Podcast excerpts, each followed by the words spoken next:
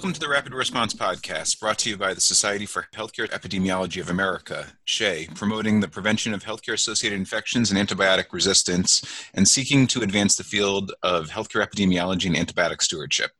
I am Doctor David Bannock from the University of Connecticut School of Medicine, and I'll serve as today's podcast moderator. Discussion on the podcast does not reflect S H E A's perspective, but facilitates communication of multiple perspectives and experiences as we go through this challenging time together. S H E A is excited to launch the nineteenth episode of this podcast, COVID nineteen Updates, What We Know Now. Today's episode will focus on COVID nineteen with attention to the role of the healthcare epidemiologist in consultation. Our speakers today are Doctor Cindy Prins, the Clinical Associate Professor from the University of Florida, and Doctor Judy Guzman-Cotrill, Professor of Pediatrics in the Division of Infectious Diseases and the School of Medicine at Oregon Health and Science University. Thank you for joining us today. I would like to turn it over to Doctor Prins to get us started with a brief news and guidance update from the week. As of this recording, there are almost nine point three million cases of COVID nineteen worldwide, with two point three million cases and over one hundred twenty deaths in the U S. Cases are increasing in several states as phased reopenings continue. An article by Calderwood et al. And I C H E this week looked at responses from a survey of the S H E A Research Network conducted in April about conditions and challenges faced during that early stage of the pandemic. Assessment of P P E among respondents showed only forty-five percent of facilities reporting respirator levels that were adequate for the current situation, and only forty percent reported having gown levels that were adequate for the situation. seventy-one percent of those facilities with limited or crisis-level respirator supplies were practicing extended respirator use, and almost sixty percent of those with limited to crisis-level gown supplies were practicing extended use or reuse of gowns. Reprocessing of respirators was reported by half of all respondents. One-third were using vaporized hydrogen peroxide, sixteen percent were using U V light, and four percent were using ethylene oxide. More key findings related to self-production of supplies, testing, and ethical guidance are highlighted in the June twenty-third S H E A press release. A news story in Nature this week highlighted SARS-C o V two studies that have been conducted in organoids, or miniature lab-grown organs, to better understand virus invasion of organs and to test potential treatments. In the lungs, scientists in the Takayama Research Group at Kyoto University in Japan have shown that SARS-C o V two mainly targets basal cells, while the Chen research group at Weill Cornell Medicine in New York have shown that cell death after infection elicits production of chemokines and cytokines that can potentially lead to cytokine storm. Studies are ongoing in these respective groups to determine the pattern of virus spread in the lungs and the cause of cell death. An organoid study by Montell et al. Showed that SARS-C o V two can infect the endothelium, enter the blood, and circulate to other areas of the body. And finally, the M M W R released a report this week of possible indirect effects of COVID nineteen on emergency department visits for acute, life-threatening conditions. During the ten weeks following the U S declaration of COVID nineteen as a national emergency, there was a forty-two percent overall decline in E D visits, with a twenty-three percent decline in visits for myocardial infarction, a twenty percent decline in visits for stroke, and a ten percent decline in visits for hyperglycemic crisis from the period immediately before the emergency declaration. The decline in visits for these acute, life-threatening conditions could possibly be attributed to fear of acquiring COVID nineteen in the E D, stay-at-home orders, and recommendations to avoid accessing healthcare for conditions that were not urgent. Thank you very much, Doctor Prins, for that update. I'd like to now transition into the discussion with Doctor Guzman-Cotrill. So first off, thank you, Doctor Guzman-Cotrill, for joining us today. Thank you for having me. We wanted to focus today's discussion on a slightly different topic. This is an opportunity to kind of talk about how to utilize the expertise of the healthcare epidemiologist as a consultant. During COVID nineteen, we've had a lot of opportunities to sort of expand our domain outside of the traditional role in our own hospitals and work collaboratively with other types of facilities. I know you have a lot of expertise in this area and a lot of experience that you can share with us. So I'm really grateful that you're able to join us on this podcast. Yeah, I'm excited that you guys chose this topic as a podcast discussion as well. I can say that many friends and colleagues across the country have contacted me individually saying, hey, you know, I just got a request to do some consulting for you know, X business in my own community? And is this something that can be done? So hopefully this podcast will shed some light for everyone on that question. Yeah, I think that's a really important point. A lot of us have been approached by individuals, by groups outside of our own organizations, and this is new to a lot of us. Um, you know, we have the expertise in the science, in clinical care, and we want to be able to use that expertise to help others. Can you maybe uh, speak a little bit on your own experiences? And you've been doing consultation work in areas of infectious disease and infection prevention for a while. Maybe if you can give the listeners some background into sort of how you got started on this, and we can get into a little bit more detail on sort of where it's gone, and then more specifically, the potential role that the consultant in infection prevention has. Sure. I started my infection prevention consulting business back in two thousand fifteen. At that time, there was a large influx of federal funds down to state health departments, including every state's H A I prevention program. These funds were specifically earmarked for Ebola preparedness because two thousand fifteen, of course, was during the West African Ebola outbreak. So as luck would have it, this was actually also the same time that I stepped away from my past position, serving as the hospital epidemiologist of my children's hospital, where I still work clinically. And I had been the director of infection control for, for that program for about eleven years when I stepped away from that role. And, you know, literally a few days after I announced that I was leaving that position, the Oregon State Public Health Department's H A I program manager contacted me. He let me know about these federal funds that were coming to Oregon to help with Ebola preparedness, and he asked if I was interested in helping at the state level through public health. And these funds were through a C D C E L C grant, which is Epidemiology and Lab Capacity Grant, and this is really the main funding source for most state H A I prevention programs. So in a moment's notice, I had to decide how I was going to accept this position. It was what I loved to do. It was still doing infection prevention, but in a very different way as a consultant. So I talked and texted with a lot of friends very quickly, including some who do non-healthcare consulting.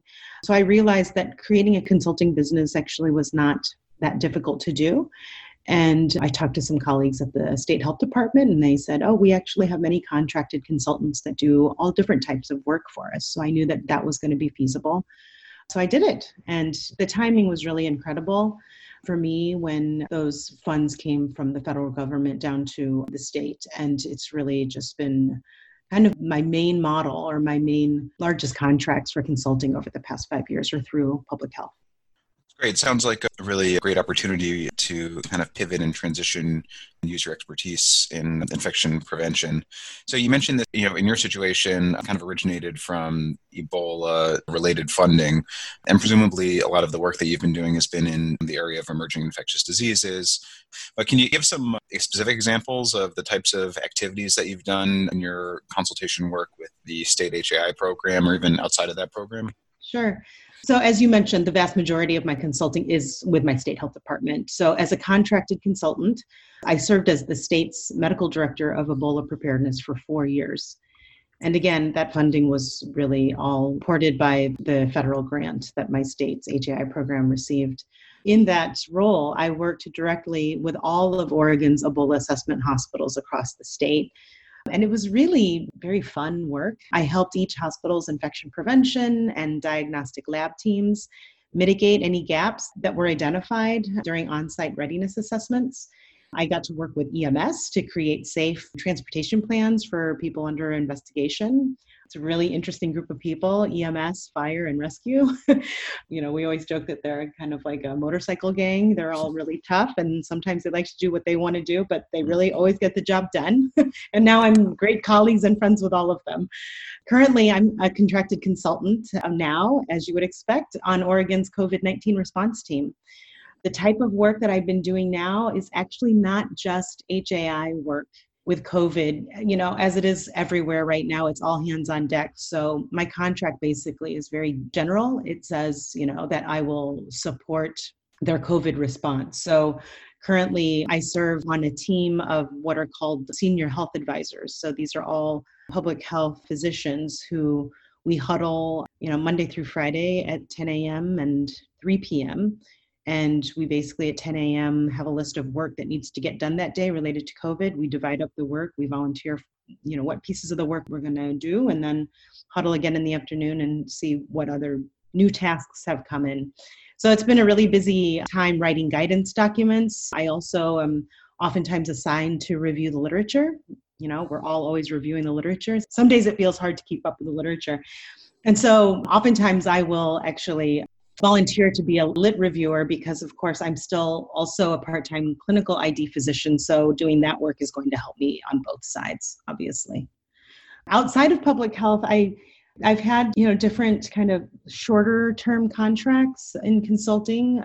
I've done some infection prevention consulting for professional sports teams on infection prevention back with H one N one and now again with COVID nineteen. I've done some consulting in the past with uh, startup companies. You know, and also that's another, I think, big opportunity for I D physicians who do infection prevention and healthcare epidemiology is, you know, we do have to rely on innovation. And sometimes the people who are coming up with these innovations don't work in the healthcare setting. So it's, I think, a really important role for us with our expertise to be a, you know, clinical subject matter expert as consultant to startup companies when they say, oh, we've created this new gadget. And then, you know, you talk to them about it and you tell them, oh, you know, I can think of ways that this actually can be really helpful for preventing infections in the healthcare setting. And it seems like, you know, really simple work for us because this is what we do every day. But for the inventor on the other side, you know, they don't know the workflows in the healthcare setting. So that can be really, you know, I think important work also. It's really interesting to hear, you know, how you bring your clinical expertise into these other types of environments. You know, I think in COVID nineteen, a lot of us are approached by various entities that may not necessarily be comfortable with. A lot of us are very accustomed to working in hospitals and even like in academia. But when we start talking about interacting with the private sector, you know, businesses that are approaching us, I think some of us can find that intimidating. But I think that the COVID nineteen experience has really highlighted the importance of us to lend our expertise to these other areas. So when you think about your experiences working with these other groups, how do you try to position yourself and how would you kind of pitch your expertise in a way that is appealing to these individuals who may not be as familiar with infection prevention and infectious disease? Well, I think we all take our expertise for granted because, you know, I think most of us in infection prevention and I mean, even I think in I D, we're all very similar in the way that we think. We're all very practical thinkers. And that's why, you know, that I love the t-shirts that SHEA made a couple of years ago, keep calm and call the hospital epidemiologist. So I think that's a major strength for our role in the healthcare setting is to be calm and just think things through in a very simple method. And, you know, infection prevention touches everyone, every sector of any type of business. And so a lot of these simple, to us, they seem simple and obvious uh, pieces of knowledge like transmission-based precautions, cleaning and disinfection, all of these type of things, you know, those are important in really, you know, occupational health. You know, infection prevention is a huge part of occupational health. So when I talk to businesses or someone from a business who is interested in hiring me as, as a contracted consultant, I use those kind of examples in whatever setting that they're asking me to work. You know, outbreak investigations, I mean, all of the work that we did with the um, O R T P, you know, a lot of that is communication. So all those communication skills that you use as a healthcare epidemiologist, you can also use those when you're trying to pitch your strengths and the offerings you have as a consultant to, to all of these businesses. When I started doing it, I thought, oh my gosh, you know, am I even offering a service that's needed? And the more I've been doing this, I keep thinking, gosh, I need more friends to be doing consulting as well. So there's a need. And when you start talking to people who aren't in healthcare, it's it's quite easy to convey how you can be helpful to them. I think that's terrific advice. You know, SHEA has these great communication tools, and I think that the ability to communicate in sort of a calming way is so critical. And I often find that groups will reach out to us often when there's a problem, almost exclusively when there's a problem. um, so everything from, uh, you know, Ebola preparedness, the COVID nineteen response, sometimes in situations where there's an outbreak. So there, there's usually some problem and a lot of anxiety by the time groups reach out to us. I think having that kind of reassuring approach, we have experience working through these kinds of situations. We know how to help with preparations and mitigation. You know, I, I think highlighting that is really the best way to go, uh, is well received. And so just going back to something you mentioned a little bit earlier uh, when you were talking about your experience, you mentioned a few things that some of us in clinical infectious diseases are particularly uncomfortable with, things like contracts and accounts. These are areas that are outside of our comfort zone, and working as a consultant, we have to be thinking about that. Um, you know, it's uh, sort of the practical parts of consultation work. So I was hoping maybe you could share some advice or some experience on how to think about things like how to develop a contract, how to begin essentially a business, uh, which is something that a lot of us um, haven't had any experience with. Mm-hmm. Yeah. So when I started consulting five years ago, I actually got a lot of really great advice from my accountant. I called him and said, I'm going to start doing consulting on the side as a, you know, as my own work. He guided me with how to register my business with the state.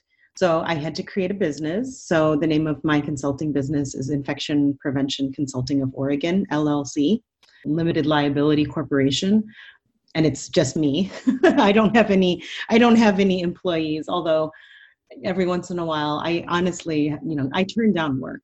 The one other nice thing about being a part-time consultant and being a part-time clinical physician is I have really great control of, of my time spent working and my time spent not working. But he guided me how to register my business with the state. So I did that online. He guided me on setting up a separate business account for tax purposes and all of that. So that was really helpful because, you know, most accountants work with people who are small business owners. And that's what I am now. I'm a small business owner. I have a longtime attorney friend who actually was one of the attorneys in my hospital's risk management department. So of course, I'm sure, you know, you've worked with your hospital risk management people when there's an exposure, an outbreak in your healthcare setting. So I took her out to dinner one night and I, I told her I was leaving my role as the hospital epidemiologist, but I still wanted to do infection prevention consulting. And, and, you know, she gave me great guidance on liability. And so she actually helped me find a insurance company that, that provides general liability insurance for private consultants like me. So that was really helpful. So I, you know, I definitely leaned on a lot of friends outside of healthcare also when I started my business. I have a good friend who has her own consulting business. Um, she's not in healthcare at all, but her consulting is writing grants for nonprofits. And she works for all sorts of nonprofits around the city, getting grants for them so that they can do good work. So she showed me what her contracts look like, and I adapted those as my own. When I do a contract with a new business, oftentimes I'll ask them, do you have a contract that you use for consultants? Oftentimes they do. And so, you know, I can go both ways. I have a very simple template for contract work also that I have, and I'll use that too sometimes. I created my own business website, which actually wasn't too hard to do on my own, and I maintain that website as well. You know, in a nutshell, I got a lot of good advice from from several friends in my life and in my work also, and it's all really worked out. I think when I do hear from colleagues across the state that are doing some consulting on, on the side, they always ask, you know, how do I know how much to charge? And I always tell my colleagues, don't underestimate the value of your expertise. We went to school for a long time. We've done a lot of training. And so, you know, I don't like talking about exact number of dollars, but you should make sure that the value that you're providing is reflected in your hourly rate. I think one other important point that I do want to make for those who are considering doing some outside consulting is I think it is important to talk to your employer at the hospital about doing consulting. I mean, physicians do all sorts of consulting and work on the side, of course. Um, you know, some people do legal consulting. I don't do that type of work. I focus on infection prevention because that's what I love to do and what I love to help people on. So it's not something that's completely impossible for people who are doing infection prevention for their healthcare setting. But I think it's an important discussion to have. And, you know, I maintain that as reported as my business, as outside work annually, when I have to, you know, when all of us as physicians, faculty members have to report the work that we're doing uh, to our primary employers. I think that's important too. I think that's a lot of great advice. You know, certainly uh, we as a whole, I feel like, tend to undervalue our expertise to others. You know, we, we often feel dedication to our patients, to our hospitals. And I think that lends itself sometimes to undervaluing our own expertise uh, when we lend it to others. But uh, I think that's a really important point. And then totally agree that engaging with partners uh, who can help us with some of the accounting aspects, and then collaborating with other businesses to learn from their experiences in the small business domain that a lot of us are not familiar with um, mm-hmm. can be really helpful. I think uh, they can offer a lot of guidance. So I just had a couple other questions that I wanted to hear your reflections on. So having gone through this now for almost a decade, can you think of some lessons that you've learned along the way? Or if you had to give one piece of guidance to the listeners on how to transition to this consultant role, or potentially develop one if you've already started, reflecting on your own experiences, is there one lesson that uh, you think we can take away from it? Gosh, it's hard to choose one lesson learned because I feel like there's so many, but I can definitely say that my biggest benefit I see as being a consultant outside of the healthcare setting is that, well, I can, I can say doing infection prevention as a physician consultant, as opposed to being a hospital epidemiologist in the hospital. You know, I did that before I was doing this as a consultant. I can say that I feel like my daily work is impactful, you know, and it was when I was working in the hospital setting too, but I don't waste my time in meetings all day like I used to. And I feel like my work is so much more efficient than it used to be, which means that I have a lot more time for myself and my family. And since my infection prevention consulting work is through the health department, one of my biggest, I think my loves for how I've positioned my work now is that I feel like my impact goes beyond one hospital. My expertise can improve infection prevention strategies for several hospitals across the state. Some of these hospitals are so rural and they're critical access hospitals that they don't even have an option to have an I D physician come and much less see a patient, you know, to help them with their infection prevention strategies. So it's really rewarding work. And of course, it's always fun to meet new people who have the same goal to decrease H A Is in their patients, but, you know, people who I have never worked with before, both in public health and in the clinical setting. You know, I think some areas that are ripe right now for listeners who are really considering how can I lend my expertise, I think we all know long-term care facilities are major hotspots for COVID nineteen transmission and for outbreaks. And um, I think that would be an area where we could make a huge difference. I also wanted to mention that similar to the great timing back in two thousand fifteen, when I started doing consulting, now there's, again, a large, large sum of federal funds that have been sent to every state to respond to COVID nineteen. The current pandemic makes it an ideal time to be a clinical consultant to public health. They have been tasked with a lot of work. So I would really encourage both um, hospital epidemiologists, I D physicians, and a nurse um, infection preventionist that if you're considering doing any type of consulting to contact your state health departments or your local jurisdictions to see if you can help as a contracted worker, including on a, you know, there's been, again, uh, the same E L C grants that help with epidemiology and lab capacity for across the country. There's a lot of opportunity there for funding and for some new connections in H A I work. I think the breadth of impact that one can have in this type of role is tremendous, and that lends itself to a lot of personal and professional satisfaction. So thanks for kind of walking us through that. And thank you again for joining the podcast. We really appreciate your expertise and sharing your experience. Oh, it's my pleasure. Thanks for having me. So thank you again to Doctor Prins and Doctor Guzman-Cotrill for sharing your perspective and experiences, and a sincere thank you from SHEA to all healthcare personnel for all that you are doing to respond to COVID nineteen.